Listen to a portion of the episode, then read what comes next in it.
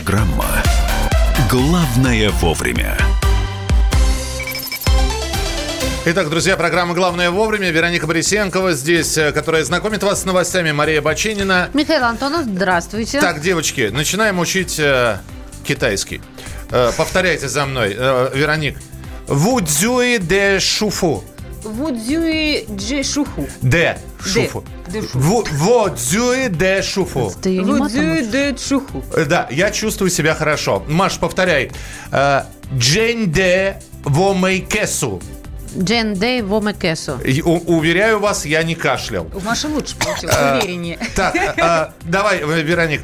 Нинбу ши и шен. Э, Минбу Ни- ши. Не мин, нин. Нинбу ши инши. Нин я ши заменяю. вехай фензи. Так, еще раз. Ниши Винхайнзи. Нихи виши. Ниши Вихи.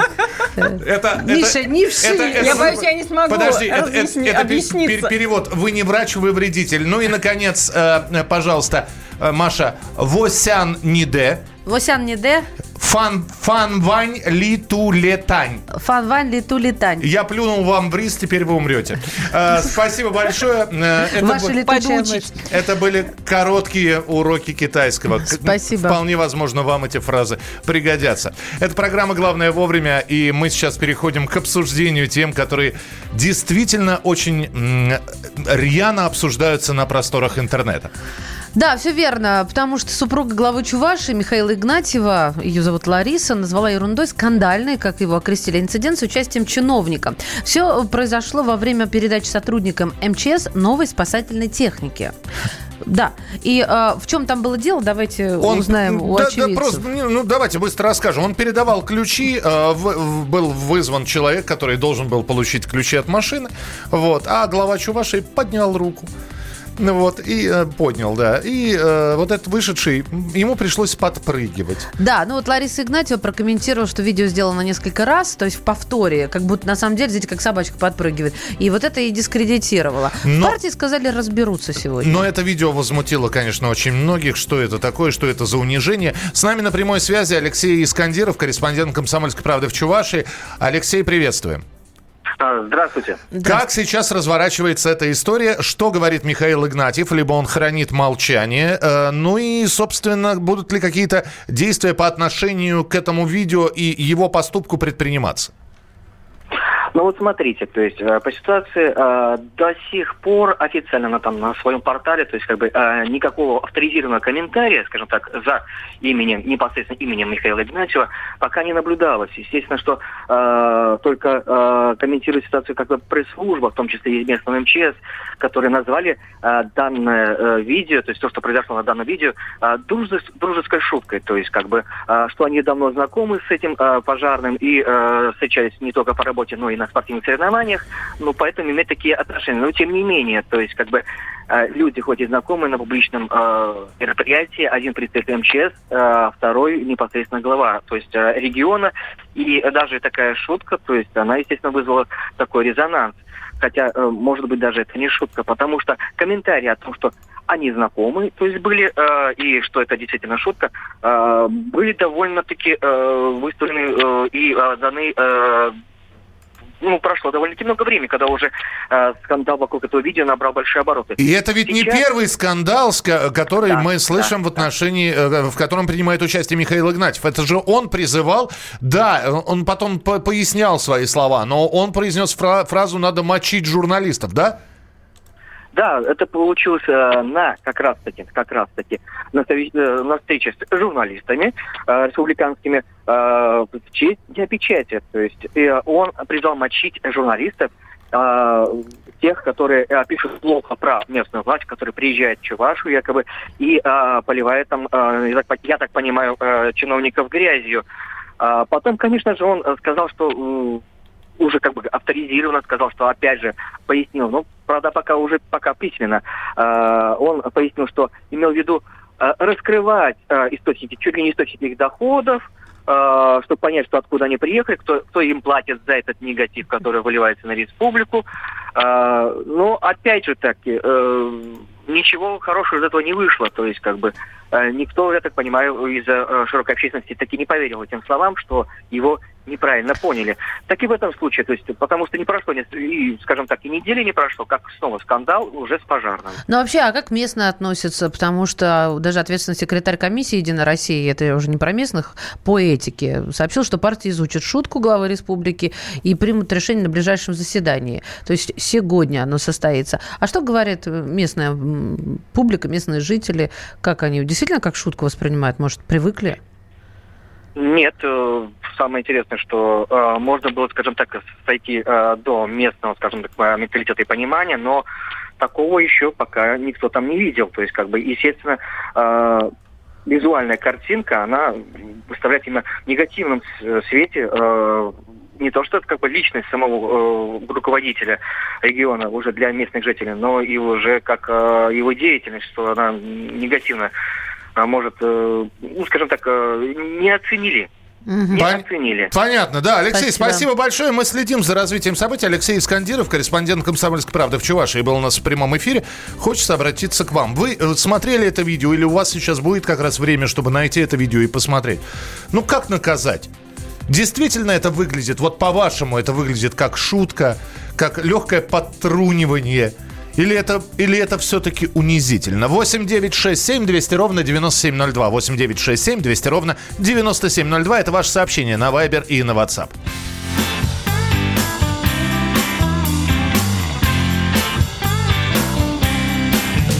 Я с надеждой смотрю в эту чистую воду Камарика, дай мне свободу Помоги мне быть новым с каждым рассветом Через Волгу в Каспий следующим летом. Там зажечь огонь на заброшенном пляже И, быть может, понять, что чужое, что наше.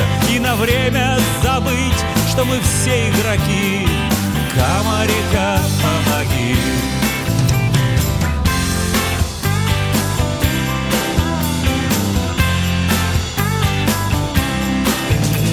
Ты напоишь меня росой с позаранку. Ты мне простишь эту вечную пьянку. Ты согреешь меня своим бабьим летом. И, может быть, здесь найду я ответы Будем петь по ночам любимые песни Раздавать друг другу награды и жести. И на время забудем, что мы все игроки. Камарика, помоги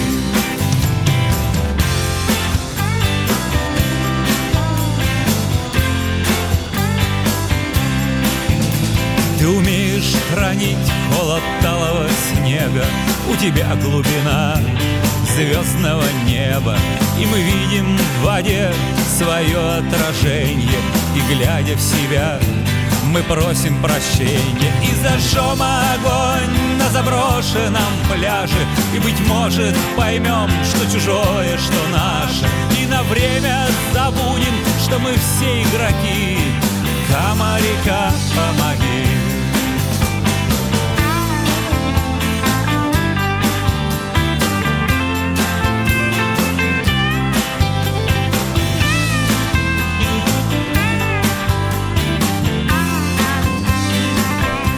Владимир Шахрин, группа «Чаев» на радио «Комсомольская правда». Э, Ну вот здесь мы пишем, как наказать э, и надо ли наказывать, и как оценить действия главы Чувашии Михаила Игнатьева, который на вручение премий, э, ну так, подшутил над сотрудником МЧС, заставив его подпрыгивать за высоко поднятыми ключами от новых служебных машин.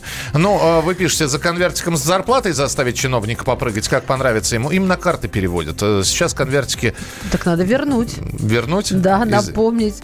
Ну, у собачек это называется, это тоже из э, комментариев э, тех, кто увидел. У собачек это называется «служи». Я иногда свои так развлекаюсь, а тут целый губер и целый офицер.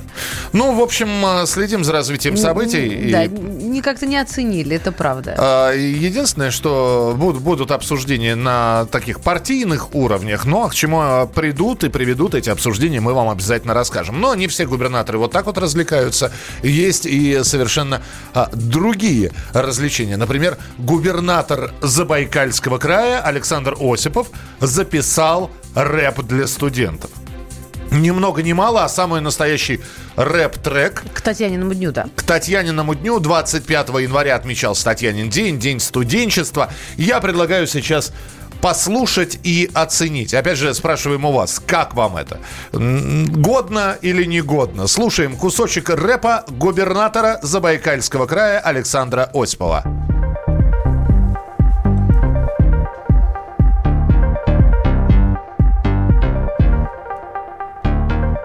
Всю сегодня поздравляю Забайкалье молодежь Сыплю в этот день студентам Комплиментов полный ковш Умным и активным Добрым и спортивным Ярким и счастливым Ребятам перспективным много разных вузов края классных профи выпускают.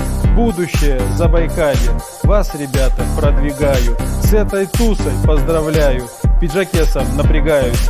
Вы смотрите там, без бед, самых топовых побед. It's a bad guy. Слушайте, ну тут нужно добавить, что только что на ленту упало, что Александр Осипов, губернатор Забайкальского края, распорядился ввести режим повышенной готовности на территории региона из-за вспышки нового коронавируса в Китае. Ну, это вот сообщает видите. пресс-служба губернатора. Мне кажется, это у него лучше получается. Ну вот видите, и, и э, распоряжение по поводу коронавируса дает, и рэп записывает. Как вам рэпчик? Напишите 8967 200 ровно 9702. Главное вовремя.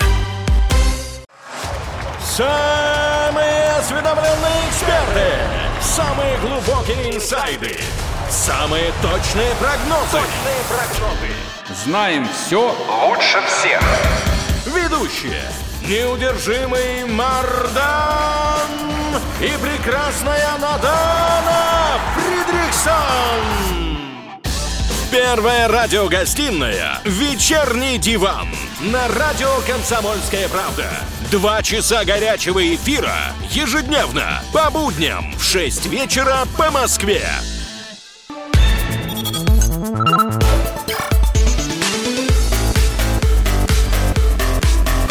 Программа «Главное вовремя».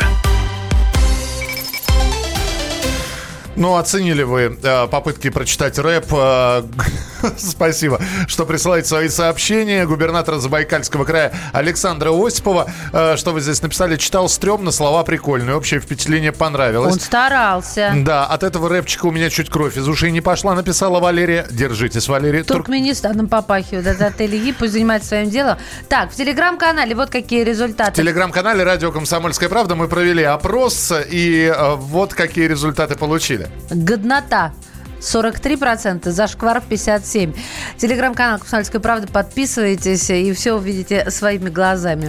Ну, а мы сейчас переходим к следующим темам. Тема номер один. Спрос на мобильную телефонию в России неуклонно снижается. Россияне стали меньше общаться по телефону. Сие статистика. Это статистика, которая говорит, что, э, на- например, в пе- в первый месяц, э, который заканчивается сейчас 2019 года, мы говорим, э, р- наговорим, наговорили по телефону в два раза меньше, чем за этот же период 2018 А года. на переписывались в несколько раз больше. А, Более того, сейчас все больше и больше появляется статей, когда предлагают э, способы всевозможные и предлагают отвлечься от, моби- от мобильного, от интернетов, от гаджетов. Например, сказан самый эффективный способ отвлечь ребенка от гаджетов поздним вечером. Ну, на- в числе наиболее полезных ритуалов э, называется такой традиционный вечерний отход ко сну. Он может включать разные моменты. Допустим, чистка зубов, принятие душа, небольшую прогулку, чтение книги и так далее, так далее. Вот в моей семье ни один из вышеперечисленных не работает. Вот а, говорят, в частности, для того, чтобы отвлечь ребенка от гаджета поздним вечером, надо ввести ритуал подготовки ко сну. И, дескать, этот ритуал вам поможет. А, Александр Федорович, психолог и психотерапевт, с нами на прямой связи. Александр Михайлович, здравствуйте. Здравствуйте. А, здравствуйте. Но Доброе мы, утро. Да, доброе утро. Мы, мы, мы взрослые-то не, не всегда можем, будучи, в общем-то, собранными, мобилизованными людьми, которым с утра на работу, оторваться вечером от гаджетов. А здесь про детей мы говорим. И все-таки, э, как сейчас вот молодое поколение, которое действительно сидит по вечерам в телефонах, в компьютерах, за ноутбуками, как их оторвать от этого? Есть ли какой-то эффективный, а самое главное, стопроцентный способ? Но если мы говорим о том, что даже взрослые не могут, то предъявлять какие-то требования э, молодежи, а тем более детям, становится в высшей теп- степени сложно. Поэтому э, не, не- неспроста вчерашний день, например, был объявлен Всемирным днем отказа от интернета. И предыдущая новость, которая прозвучала о том, что люди стали меньше общаться, наверное, можно было по телефону, можно было подумать, что они стали больше общаться вживую, но нет. Они стали больше переписываться, и в этом есть э, свой смысл глубокий, потому что телефон это всегда такой короткий поводок. Уважаемый Александр, у нас у взрослых есть э, самое главное оправдание. Я по работе. С- Понимаешь? А у ребенка-то, а ребенку так не скажешь. Ну, тем более у него воли нет, он зависим и так далее. Все-таки, ну, есть хоть какой-то способ, э, потому Самый. что с моим вот не проходит. Зубы, душ, вот это все. Самый лучший, самый лучший способ это не так, чтобы ритуал, а это правильно сказать режим. Причем режим установленный Строгий. определенным образом для всех членов семьи. Для ребенка самый главный воспитатель – это родитель, и для родителя самый сложный механизм воспитания – это личный пример. Поэтому ритуал это как-то вот немножечко звучит сложно, особенно с точки зрения психиатрии. Это всегда как-то вот навевает грустные мысли. А вот режим, внутри которого находится семья, и правила, внутри которых взаимодействуют все члены семьи, вот это действительно очень серьезный, очень действенный способ. Тем более, что он не исключает а, таких моментов, как, например, радиосказка или чтение книги. И здесь самое главное, чтобы был определенной последовательность и уклад. И ребенок, в принципе, привыкает довольно быстро как к порядку, так и к беспорядку. Поэтому если родители говорят, у нас вот есть в этой части большая сложность, то мы должны понимать, что эта сложность не у ребенка, а у семьи в целом. Александр, интернет как поощрение, то есть компьютер, гаджет, телефон, а, планшет как поощрение. То есть Нет. у- уберись в комнате, час сможешь Нет. поиграть. Нет? Не работает? Нет, нет, нет, нет, нет, нет. Нет, это не работает, потому что, э, понимаете как, если мы возводим э, интернет или компьютерную игру э, в ранг какого-то вот поощрения, то есть не- некого достижения, то тогда ребенок к этому и будет стремиться все активнее и активнее, и будет предлагать свои формы. Например, я, вы, вы не просили, но вот я тут подмел, я, я вынес мусор, я сделал что-то еще.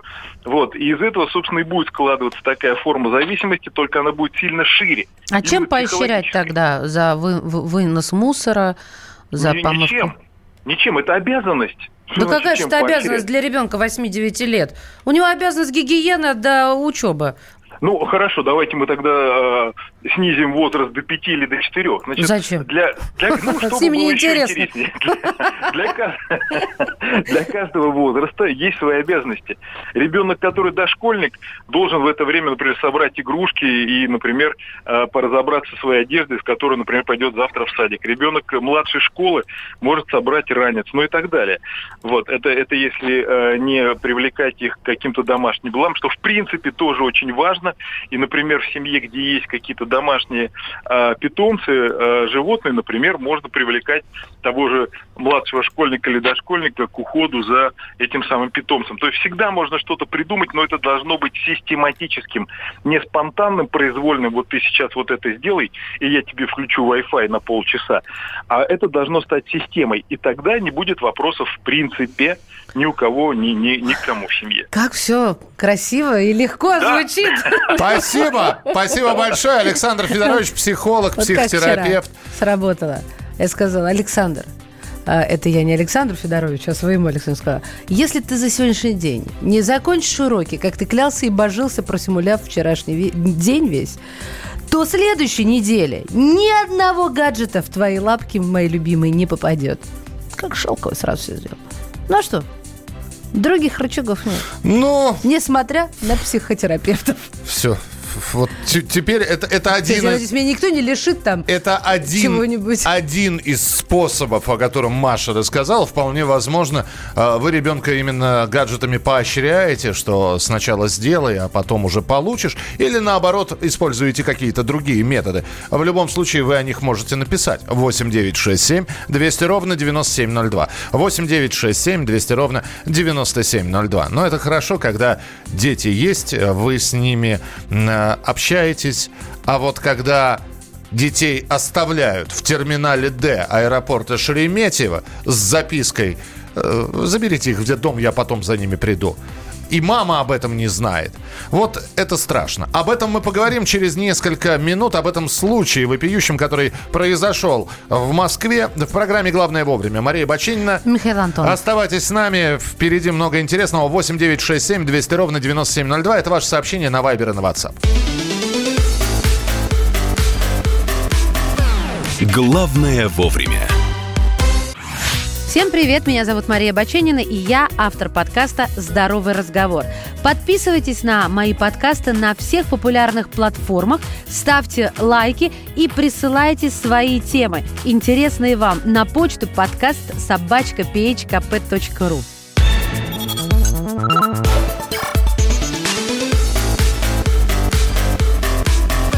Программа «Главное вовремя».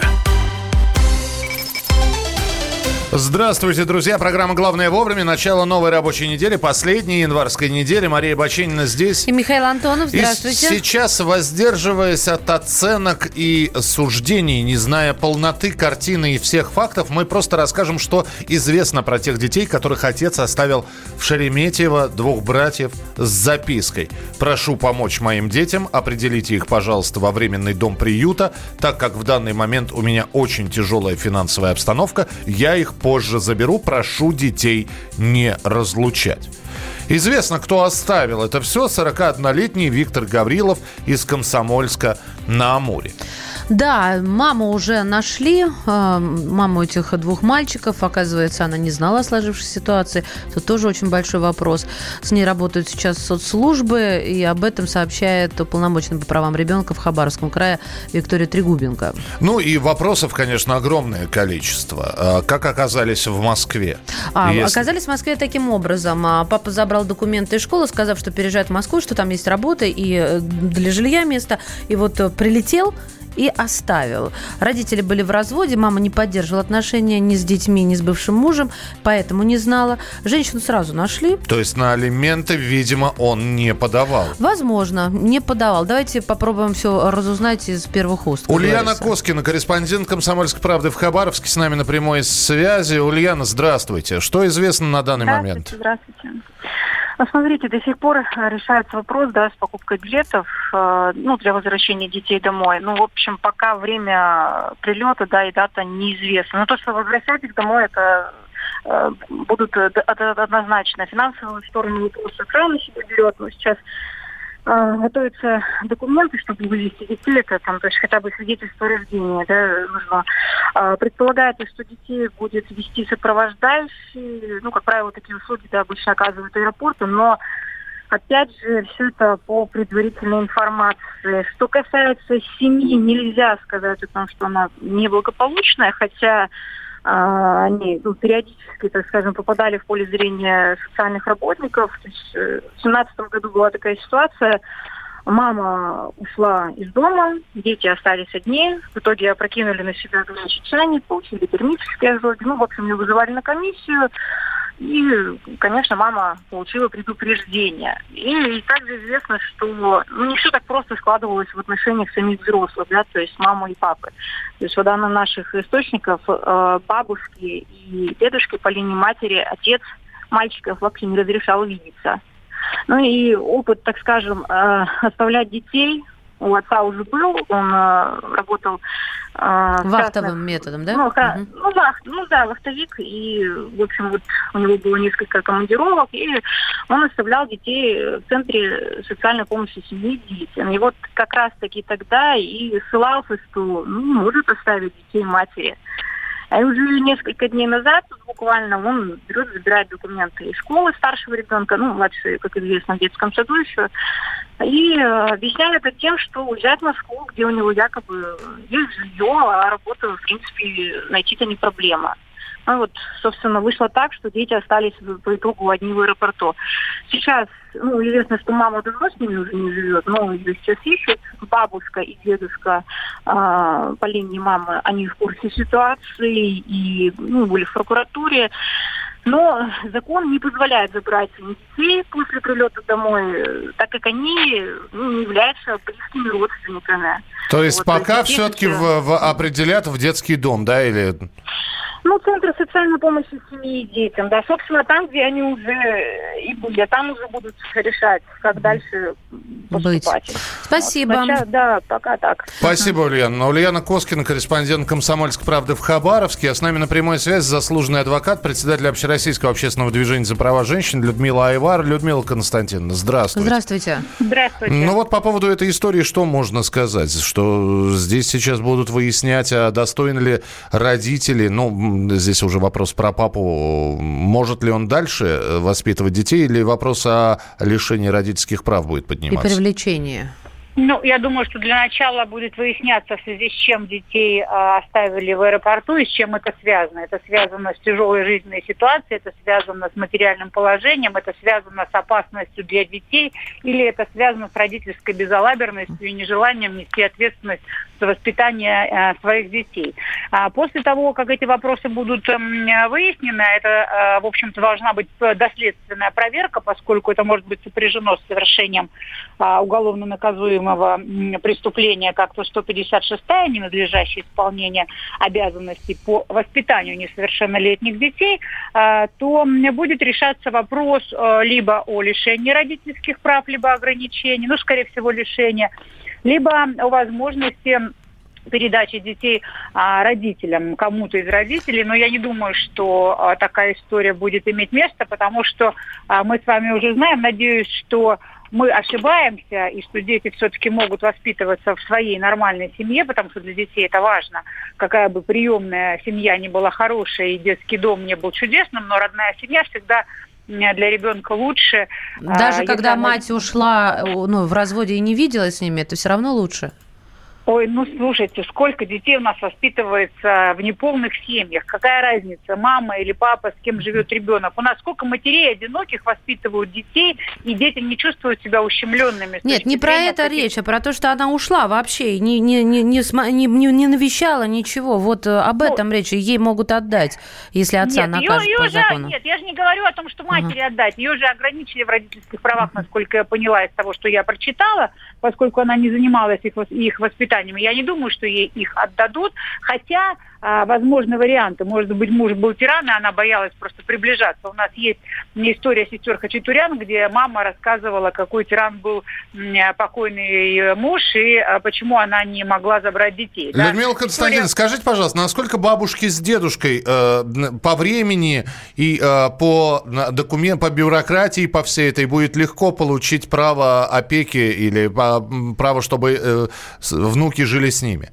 Ну вот я как только хотела об этом сказать. Вообще а, а, обязанность государства – это передать детей родственникам в родные семьи, а не в детские дома. Если у бабушки, у дедушки есть такая возможность и желание забрать детей, и они не страдают эм, заболеваниями препятствующими, и они могут в силу возраста заниматься с детьми, то а, но до а, разбирательства а, всего этого их могут передать бабушке и дедушке для того, чтобы потом решить вопрос. Но а, вполне возможно, что их поместят в детский дом, а потом уже будут рассматривать возможность передачи в родную семью.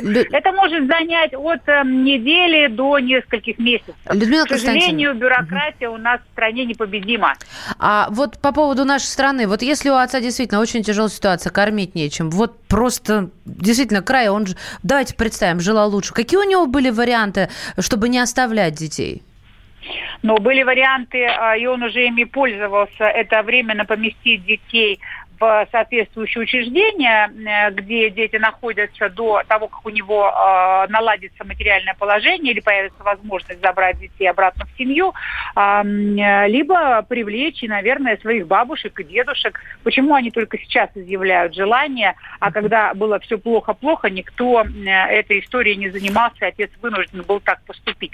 Опять же, нужно понимать, он это сделал умышленно в связи с тем, что у него настолько тяжелая жизненная ситуация, или он бросил детей. Просто бросил, потому что он не хочет дальше их воспитывать, потому что ему все это надоело и тяжело. Он хочет найти молодую красивую жену и создать новую семью. Мы поняли, Разные да. Люд- истории. Спасибо большое. Людмила Айвар, заслуженный адвокат, председатель Общероссийского общественного движения за права женщин. Ну и вот еще одна новость, которая только что на ленту поступила.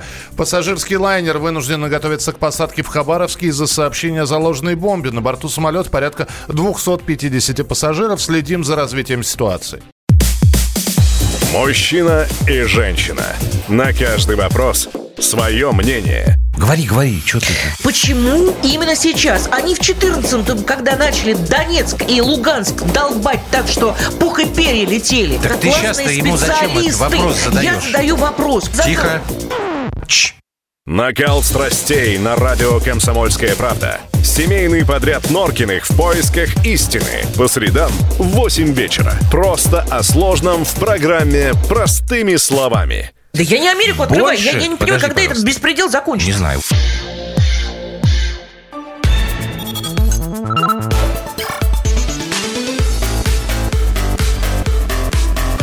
Программа «Главное вовремя». Продолжается прямой эфир программы «Главное вовремя» и время для нашей традиционной рубрики, которая называется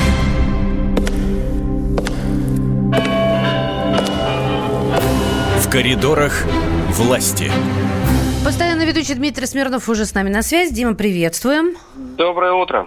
Э, CNN только что сообщила, что среди демократов нашлись полезные идиоты для России, которые выполняют волю Путина. О как, Дима. Мгм. Мгм. Так, нет, ну давно известно, что как бы все, что э, не происходило бы в мире, это все происходит по воле Путина. Просто надо уметь правильно это трактовать. Вот, если это делают, условно говоря, республиканцы, они делают это по воле Путина в зло Америки, а если делают демократы, то они полезные идиоты, но тоже по воле Путина. Чем закончились выходные и чем порадует эта неделя? Расскажи нам. О, на этой неделе, во-первых, Путин завершит то, что начал полторы недели назад, э, то есть он встретится с э, отставленными министрами, те, которые вот входили в прежнее правительство, в новые не вошли, таких там целых 13 человек. Некоторые, правда, уже нашли себе работу в других местах, но тем не менее Путин сказал, что я с вами со всеми обязательно встречусь. Вот он это на этой неделе и сделает. Приедет э, То есть это попрощаться называется? Ну, а может быть, сейчас он раз и каждому раздаст там по новому направлению приложения, понимаете, их, их Знаешь, так- опыта. Такое ощущение, что они к нему с обходными придут просто. Ну, За, за главной подписью, да. Так. Вот. Да, библиотеку я сдал, и вот еще здесь нужно расписаться. Ну, что хоть, да, дальше у нас приедет премьер-министр Баварии, не больше, не меньше, тот самый человек, который э, второй после Меркель в ее партии, который считает, что санкции надо немедленно снимать, хватит заниматься этой ерундой. А, Германия несет убытки. Ну и в-третьих, самое, наверное, главное, пройдет, наконец, так называемый совет, ну просто совет по местному самоуправлению. Звучит не очень так воодушевляюще, но на самом деле интересный момент, потому что Путин уже полгода э, во всех возможных э, местах рассказывает, что у нас есть большой разрыв между государственным уровнем управления и местным. Условно говоря, если там государство может что-то делать, выделять деньги или еще что-то, то муниципалитеты там или местное самоуправление не может делать ничего, потому что у них ни полномочий, ни денег нет. И если вот, это вот, вот- этот разрыв, его надо как-то ликвидировать. И, видимо, на этой неделе как раз разговор пойдет и вот об устранении вот этой дырки в э, управлении там, государством, страной или территорией. Ну и еще одна новость, о которой весь интернет уже просто все обсуждают по поводу подачи прошения о помиловании. Я для слушателей напомню эту историю. Израильтянка, она путешествовала транзитом через Россию, даже не пересекая границу, и вот ее транзитный багаж, видимо... А давай, Маш, Да. заметим, что она путешествовала из Дели в, соответственно, в Тель-Авив. Вот Да. через Москву человек летит, Да, да? да, из Дели в Кто Тель-Авив. знает географию, тот может себе представить. Ага. А, ну, я, я не очень сейчас уловила, почему ты на этом сакцентировал, мне бы хотелось услышать. Ну, там, Может быть, билеты не- такие были не- дешевле. Я не знаю, я тоже не понимаю, зачем там то ли Крючочек. билеты дешевле, Да. но это там в четыре раза дальше. Это действительно так. Так вот, а ни багаж, ни израильтянка не пересекали, это, ну, не выходили из транзитной зоны, но у нас есть э, такое правило. Багаж обходит с псами. И вот нашли у нее 9 граммов э, наркотика, гашиши, и, в общем, посадили. Теперь э, она здесь, об этом все судачат, и она подала прошение президенту о помиловании. У меня вот какой вопрос родился. Не, не, не подпишет, и понятно, или подпишет, это не к тебе вопрос. А вот эти прошения действительно попадают на стол президенту? Знаешь ли ты вот, вот эти подробности? То есть он их Ну. лично рассматривает? Или это какая-то комиссия, какой-то комитет? Ну, нет, несомненно, есть комиссия, и она 27-го, то есть сегодня, будет рассматривать это прошение. Вот, а, более того, она, конечно, поет на стол Путина, потому что он встречался и с Нетаньяху. Да, с вот мамой, недавно, с свежо, мамой, конечно, и да-да-да. Сахар. Вот, и сказал, что все будет хорошо, ну, есть законы Российской Федерации, они должны выполняться, поэтому если человек не просит его помиловать, как его можно помиловать, да? То есть Логично. он должен как-то признать вину и сказать, извините, я вот так больше не буду, как минимум, так по-простому совсем. Но, знаешь, во всем этом, вот меня что смущает, э, во всей этой истории, там, в Израиле действительно была большая ну, не знаю, как это назвать словом, истерия, да, потому что даже мы, когда ехали, там были плакаты, хотя мама просила снять их всех, чтобы там не создавать негативного фона, вот, просьба освободить Нааму, да, и вот выпадает там все это там, да, в транзитной зоне, имели ли право досматривать, но главный нарратив все равно в этой истории, он очень простой, да, наркотики, зло, не надо связываться. Если даже из хорошей семьи, как сказал Путин после разговора с мамой, зачем ты везешь гашиш? Спасибо, Дим. Завтра мы от тебя ждем очередного выхода в эфир в 9.47, традиционно по московскому времени. Дмитрий Смирнов и рубрика «В коридорах власти». И завтра с 7 до 10 э, программа «Главное вовремя» снова с Марией Бочининой. И Михаилом Антоновым. Не болейте, не скучайте. Пока. Главное вовремя. 27 сентября 2019 года. Главный редактор издательского дома «Комсомольская правда» Владимир Сунгоркин в своей программе «Что будет?». У нас очень сильная налоговая служба. Руководитель ее, господин Мишустин, это один из выдающихся управленцев. Ему бы возглавить правительство. 15 января 2020 Президент России Владимир Путин предлагает кандидатуру нового главы правительства Михаила Мишустина.